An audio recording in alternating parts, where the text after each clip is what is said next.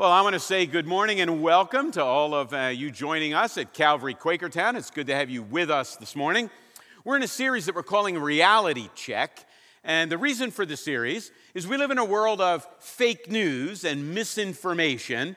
And if you live with fake news kind of guiding you or misinformation being your direction, you wind up getting into trouble, destroying your life, other people's lives. So we've been taking a reality check on a number of different areas. So, we've talked about community, we've talked about Christianity, we've talked about marriage, and this morning we're going to talk about worry. A reality. Now, none of you worry, I'm sure, and so this message may not actually be for you. Uh, but my guess is we live in a world of anxiety, and anxiety only seems to increase rather than decrease as we go through life. So we need to do a reality check and check ourselves how can we understand anxiety and worry? And then how can we live in response to that, decreasing those particular factors?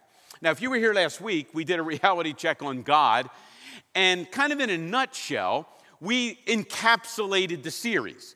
So, if you want to know in a nutshell what the whole series is, you still have to listen for the next 20 minutes or so. Uh, but if you want the series in a nutshell, here's how it goes God created human beings to experience pleasure and purpose and fulfillment. God wants us to have those things. That's His original intention. But in order to experience them, we have to live under God's direction, kind of in the sphere in which God calls us to live. Whenever we live outside that sphere, we're not going to experience pleasure and fulfillment and purpose. Our lives are going to run off the rails. And so we're doing a reality check to remind ourselves of what the rails are so that we can then live our lives back on the rails and experience life as God intended. And there's no place like worry to kind of see the results of how that works or how that doesn't work when we live outside of it. We live in, as I said before, an anxious world, an anxious culture. The reality is anxiety.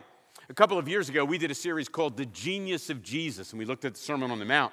And uh, I'm always reminded that in quick succession, kind of right in the middle of the Sermon on the Mount, three times Jesus gives the same command, like in quick succession. And, you know, if you just read it through, you're thinking, well, Jesus, do you think they're hard of hearing? Why do you have to keep saying the same thing? And so here's how it goes Jesus says right in the middle of the Sermon on the Mount, Therefore I tell you, do not worry. Right? You get it, right? Just a couple verses later, Jesus says, So do not worry. Like, what? And a handful of verses later, he says, Therefore, do not worry. Why in the world does Jesus have to say the same thing, like in 10 verses, say the same thing three times? The reason is because we all worry. Now, in the context, they're worrying about money, they're worrying about clothing, they're worried about what they're going to eat, they're worrying about the necessities and the wants of life, and they're wondering if they're going to get them. And Jesus says, Hey, don't worry about that. Don't worry about that. I said, don't worry about that. But we continue to worry about that. Paul picks up that same idea in his letter to the Philippians. And Paul says it like this Do not be anxious about anything. Now, I know you're very quick to respond and say, yeah, but if Paul knew my life, if Paul knew my situation, hey, time out, time out. Remember Paul's life? Shipwrecked, beaten. You know, it wouldn't be that uncommon for Paul to be standing and preaching, for have the congregation, the people run up, grab him, pull him off the stage, and start beating him, drag him out, and stone him. This is probably a time for me to say, thank you all for not doing that to me. I really appreciate that. Uh, so, did Paul have a worry free life? Oh, add to that, when Paul wrote the letter to the Philippians, he's in prison. And people outside are slandering him. They're saying he's in prison because he's outside of God's will. He's not doing what God wants. That's why he's in prison. And in that context, living that kind of life, Paul says, don't be anxious about anything. Wow. I uh, sat down this past week and began to think uh, a little bit through my life. You know, when I was a kid, I used to worry about tests in school and getting good grades. I used to worry about getting in trouble. I used to worry about my parents finding out I got in trouble. And in my mind, I used to say, any of you like this? In my mind, I used to say, yeah, but just wait till I'm an adult. You know, when I'm an adult, without my parents and teachers looking over my shoulder correcting everything, when I'm an adult, I won't have any worries. Then I got a little older, and I worried about uh, getting into the right college. Then I worried about, you know, getting good enough grades and graduating so you can have a career. And I really worried about finding a girl that I wanted to marry that also wanted to marry me. Right? You have to kind of sync that up, right? Uh, there are lots of people you'd like to marry. You stand no shot of them wanting to marry you. Then there are other people that want to marry you. You don't want to marry them. You know, finding one that you want to marry and they want to marry again. And I worried about that. And in my mind, I'm thinking, yeah, but if I, if I ever find that one and I, you know, I kind of lock her down, you know, with a marriage thing, I'll never worry again. And then I got married. And then we started worrying. You know, Kim and I were married for over six years before we had kids. And I began to, oh, my friends are having kids. Like, I began to worry, am I, am I going to have a kid? And I thought, you know what? If I just had a kid or two, I would never worry again. and uh, that lasted about four seconds after that kid was born. And I quickly figured out that baby is eight pounds of unceasing worry. That's what that is. And in my mind, I began to think, oh, okay, but when they leave the house, my worries will exit with them, right? And once they check out, you know, but they check back in, I realize that too, but once they check out for good, and, they don't, and I don't know when for good is, but once they check out, my worries will be over because I've done my duty. I, but my worries didn't leave, right? I mean, I'm beginning to think that maybe this worry thing is unending. Now I have a grandson and there are a whole host of worries wrapped up around him. After all, look at who his parents are. Um, uh, so here's the point. Yeah, we live in the midst of anxiety and worry, don't we? Why does Jesus say, don't worry, don't worry, don't worry? Why does Paul say, don't worry, don't worry? Because we're surrounded by worry. After all, there's a lot of stuff to worry about. We can worry about the economy, we can worry about our neighbors, we can worry about our job, we worry about our finances, worry about retirement, worry about our health, worry about our spouse, our future spouse, our no spouse, worry about being single. We can worry, worry, worry. And in the midst of all that, Paul says, don't be anxious about anything. Well, how can we navigate that? Well, here's how we're going to navigate it. In Philippians 4, in the verses that precede and follow, do not be anxious about anything. It's almost as if Paul gives us a little prescription. He prescribes for us how not to worry. So let me read these verses to you, and we're going to walk back and I'm going to give you some steps because I know you need steps. I can tell by look, some of you are worried. How long is this message going to be? Right? You're worried about that. All right, so here we go. Philippians 4 4. And you see if you can tease out the four steps in prescription, and we'll go back through them quickly. Rejoice in the Lord always. I will say it again rejoice. Let your gentleness be evident to all, the Lord is near. Do not be anxious about anything, but in every situation, by prayer and petition with thanksgiving, present your requests to God. And the peace of God, which transcends all understanding, will guard your hearts and minds in Christ Jesus. Finally, brothers and sisters, Whatever is true, whatever is noble, whatever is right, whatever is pure, whatever is lovely, whatever is admirable, if anything is excellent or praiseworthy, think about such things. Well, there's kind of a prescription there. So we're going to walk through. Here's the first part of the prescription from verse 4 Rejoice in the Lord always. I'll say it again rejoice. You're thinking, wait, how in the world does rejoicing fit with worrying? I'm worried about all the stuff that can happen. Yes, rejoice, rejoice. Here's what Paul says Stop one, step one is celebrate.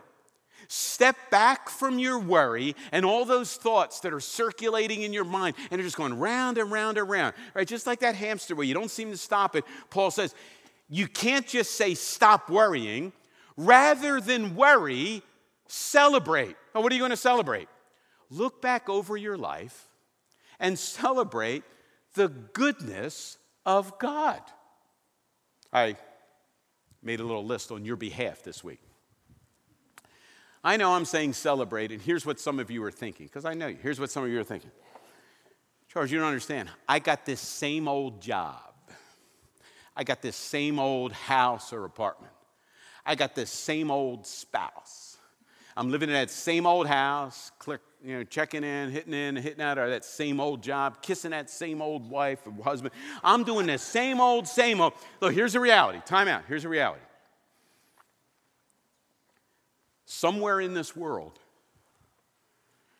maybe a whole lot closer to this world, there are a lot of people that would love your same old job.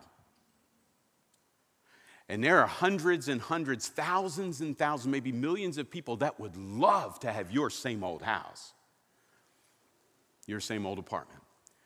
And there are lots of people that would love to be kissing your same old spouse. Now, hopefully, you know, not, not today, but um, you see, we often spend so much time looking at all that we don't have that we want rather than looking at all that we have and thanking God for all that we have. So, Paul is in prison.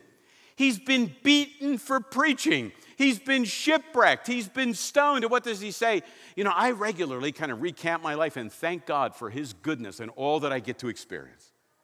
And so maybe when your mind's going in that worry wheel, you say, okay, time out, time out. Step one in the formula, step one, I need to celebrate the good things God has brought into my life. But that's not the most important thing we celebrate, is it? We don't celebrate all the cool things God's given us. We don't celebrate the gifts. We celebrate the forgiveness and the grace that God gives through Jesus in the gospel.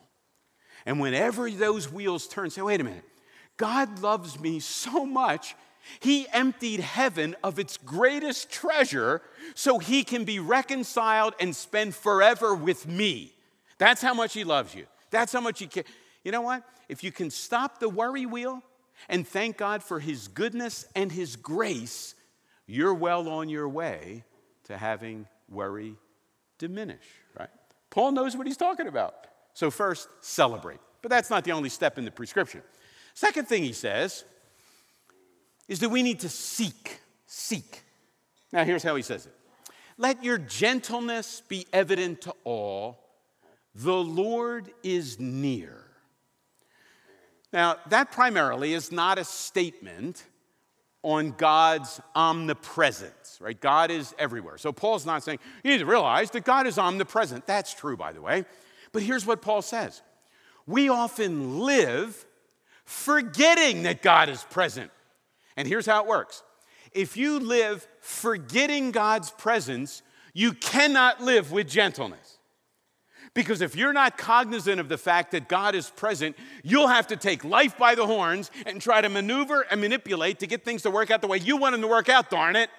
Right? But if you know God is present, and if you're aware of his nearness, you can relax knowing that he knows what he's doing and he actually controls the situations and circumstances, even though we don't. Now, I'm not sure if you're like me or not, and in some ways I hope you're not, but I really am a creature of habit. I do the same things over and over. And I said, We know, Charles, we're here every week, over and over. Um, uh, so here's my morning routine almost every morning. I get up about 5:30. Um, I go into the bathroom, brush my teeth, shave, do all that stuff. I either go to gym or I, whatever. I leave the bathroom, go out, and I hit the Keurig button while I shower. I come out, the Keurig's all warmed up, make my coffee, grab my Bible, go and sit down for every morning. Same exact thing, same drill every morning. Uh, I leave home eventually, get dressed, leave home, kiss my wife, not my same old one, my beautiful, loving wife. I kiss her goodbye, and I head to Starbucks right here in the Giant in Souderton, stop at Starbucks, then I come to church, then I come to the office. Uh, every day. You know, a few weeks ago, I'm walking through the kitchen to jump in the shower. I hit the Keurig button so it comes on, I come out of the shower, the thing's still preheating. Boy, it's never done that before. So my whole day is ruined now, right? What? I can't have my Keurig coffee? What, what do I do? Do I, I, I can't read the Bible now if I don't have a coffee. I can't go to work. Well, I, I guess I, what do I do? I mean, I was a mess, right? Another time I left a Keurig, we figured out, you go on YouTube will answer every question. You know what you do? So if your Keurig ever, you don't have to buy a new one. Boil water on the stove.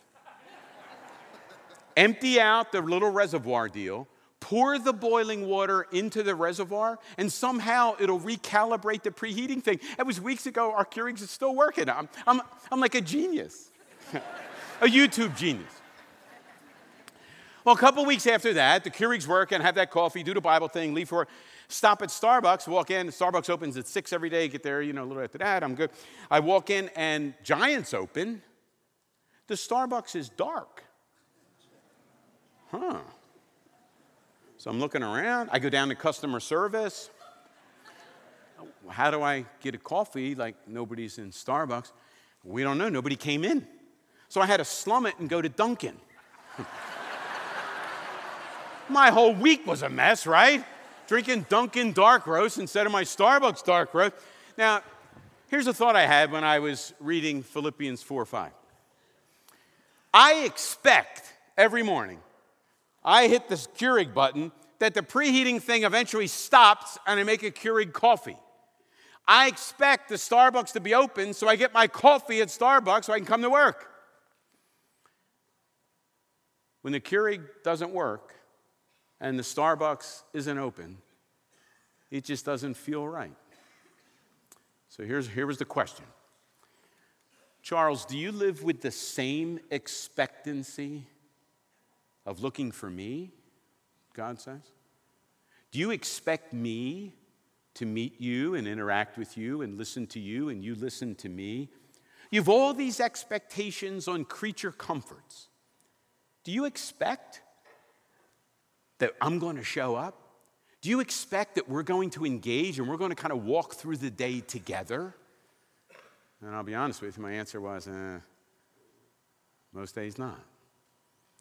Most days I would never say it because I'm, I'm a preacher, right? Most days I live as this, you know, God, I got today handled. I'll check in another day when I have a big problem.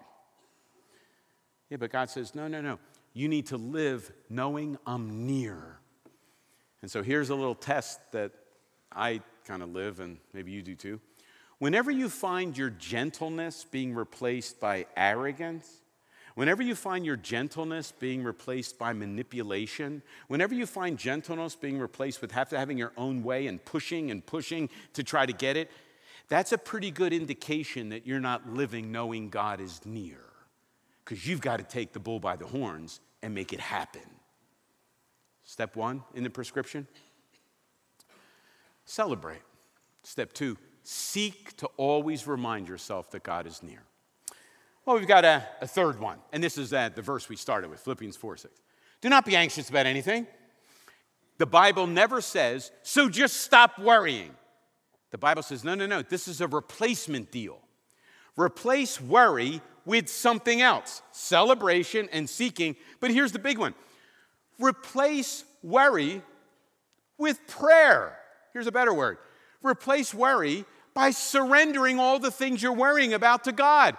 Look, he mentions a bunch.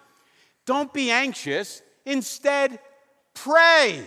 Make your petitions, that's requests. Give thanks to God. Give all the stuff to Him, the stuff you're tempted to worry about. Pray about it and give it to God. After all, you can't do anything about most of the stuff anyway. God can do something about every one of those things. And if God really is in control, and if God really loves you, as demonstrated by his giving Jesus for you, you can trust him to take those requests and work out the best for his glory and for your good. That's how we need to live, surrendering those things. See, here's the, here's the, here's the bottom line worry is actually rooted in pride. See, here's how worry works we write the script of how we think our lives should go, right? You know how today should go. You know how tomorrow, you know how your career should go, how your education should go. You know how your kids should go, how your grandkids go. You know how your parents should go. And we write this little script. We don't have the guts to write it on paper, we write it in our minds. And then we worry that God's not going to deliver all the script as we've given it to Him. I'll let you know a little secret. God's not interested in blessing your plans. You know, sometimes I think Christians have this crazy idea that prayer is I draw up the plans, give them to God, and say, Now, Lord, bless these and give them to me. God's not interested in blessing your plans. God's interested in us getting in step with His plan. We continue what Jesus started. Jesus does not energize what we started. That's to put it backwards. So we surrender. Those things were tempted. Now, again, it's an active process, right? You can't just stop worrying. Instead of worrying, you need to celebrate. Instead of worrying, remind yourself God's near. And instead of worrying, surrender and pray. One more. Down in verse 8, I once had a, a professor years ago said, Philippians 4 8 is kind of like God's leash law in the Bible. Here's what Philippians 4 8 says Finally, brothers and sisters, don't worry, that's verse 6. Think about these things. Whatever's true, whatever's noble, whatever's right, whatever's pure, whatever's lovely, whatever's admirable, if anything is excellent or praiseworthy, think about these things. Rather than worry and get your mind spinning in that worry wheel, stop the process, pray, and then think about what's true and what's noble and what's right and what's pure and what's lovely and admirable. Make yourself think about those things. On a couple of occasions, um, I've had opportunity to be uh, in um, the control tower of an airport, or a small airport. I, I want to be in a big one, a small airport. And uh, to listen to the conversation and like what the air traffic controllers do, it's pretty amazing because everybody has to ask their permission. I'm calling a tower. Do I have clearance to back up? Yes, you're good to go. Uh, do I have clearance to to the runway? Yes. Do I have clearance to take off? Yeah. Do I have clearance to land? I think, you know what? I want people to treat me like that. Charles, do I have clearance to spend $23 at the grocery store? Yes, 10 4 on that. You're good to go. Charles, can I do this? Uh, how about if I do? Can I bring you a coffee? Yeah, to, really? you can bring me two? Uh, I want to be an air traffic controller to all the people and stuff in my life, right? I want to be the center. But then I was called up short because Paul says, in a sense, I am the air traffic controller. I'm the air traffic controller of my mind. I'm the air traffic controller of the thoughts that I allow to take root and to grow I'm the air traffic controller of those things that I allow to germinate and perpetuate, and the wheel keeps spinning. And I'm the air traffic controller that can say, You don't have clearance for those worry thoughts, but you do have clearance for thoughts of purity and truth and what's noble and what's right and praiseworthy. Say yes to those things and no to the. I am the air traffic controller of my mind. And Paul says, Since worry is a mind thing, that's where we need to focus the energy. You may want to be the air traffic controller of all the people around you. God says, no, no, no, that's my job. But He did say, you've been deputized to be the air traffic controller of your mind. Let's start there. And what's the result of this? There, there are four steps of the, of the prescription celebrate, seek, surrender, and consider. Consider the good things. What's the result? And then the peace of God, which transcends all understanding, will guard your hearts and minds and trust Jesus. So rather than worry, be at peace. Rather than worry, rest. But there's the prescription. You can't be passive. You can't do nothing. You can't say, I'm just going to stop worrying. You'll worry every time. But if we can celebrate God's goodness and grace, if we can seek to remember His presence always, if we can surrender all the things that cause us worry into His hands, and if we can, consider as an air traffic controller having the positive things take root, worry will diminish and peace will grow. I came across a really cool chart. So I'm going to show you the chart. Only take a minute or two. Um, there you are, or I am, see in the middle there? And you got the past and the future. Every one of us lives on that, lives on a line. So you've got a past and you've got a future, and a whole bunch of stuff in your past that you like, and some stuff you don't like, and a whole bunch of stuff in the future. Now, here's the big temptation. We stand, you can't do anything about the past, can you? And you can't live life in the, pre, uh, in the future. All you have is the present. Here's the problem when we look to the past, we often live with regret and guilt, right? That's all stuff in the past. And when we look into the future, we live with fear and with worry, right? You can't do anything about that stuff in the past, and you can't live life in the future. All you can do is live in the present. What do you do in the present? You need to celebrate, need to seek, need to surrender, need to consider. What we need to do in the present. We also have kind of an inner life and an outer life. We talked about, you know, the air traffic control of your mind. And then we have the outer world, right? In our mind, we worry, the wheel gets going, right? We get stuck in the thing we're drilling deeper and deeper and deeper. And in the outer world, we manipulate and we scheme. We try to get things the way we want by taking a bull by the horns, forcing our agenda, living as king of the universe. What does the gospel say? Here's what the gospel says When you look to the past, live with gratitude. When you look to the future, live in hope. Gratitude and hope. And as we live, considering and surrendering and living out the prescription, we will be able to live with gratitude and with hope. How about your inner world? God wants us, because of what Jesus has done and is doing, for us to live at peace on the inside. And how do we live in the outer world? Love and service. You see, we live life only in the present, hopefully grateful for the past, hopeful for the future, peace on the inside, love and service on the outside. That's how we should live. Oh, yeah. And if you look at the four lines, they kind of make a cross. If you live life with the gospel at the center, that's how we will live. Let's pray.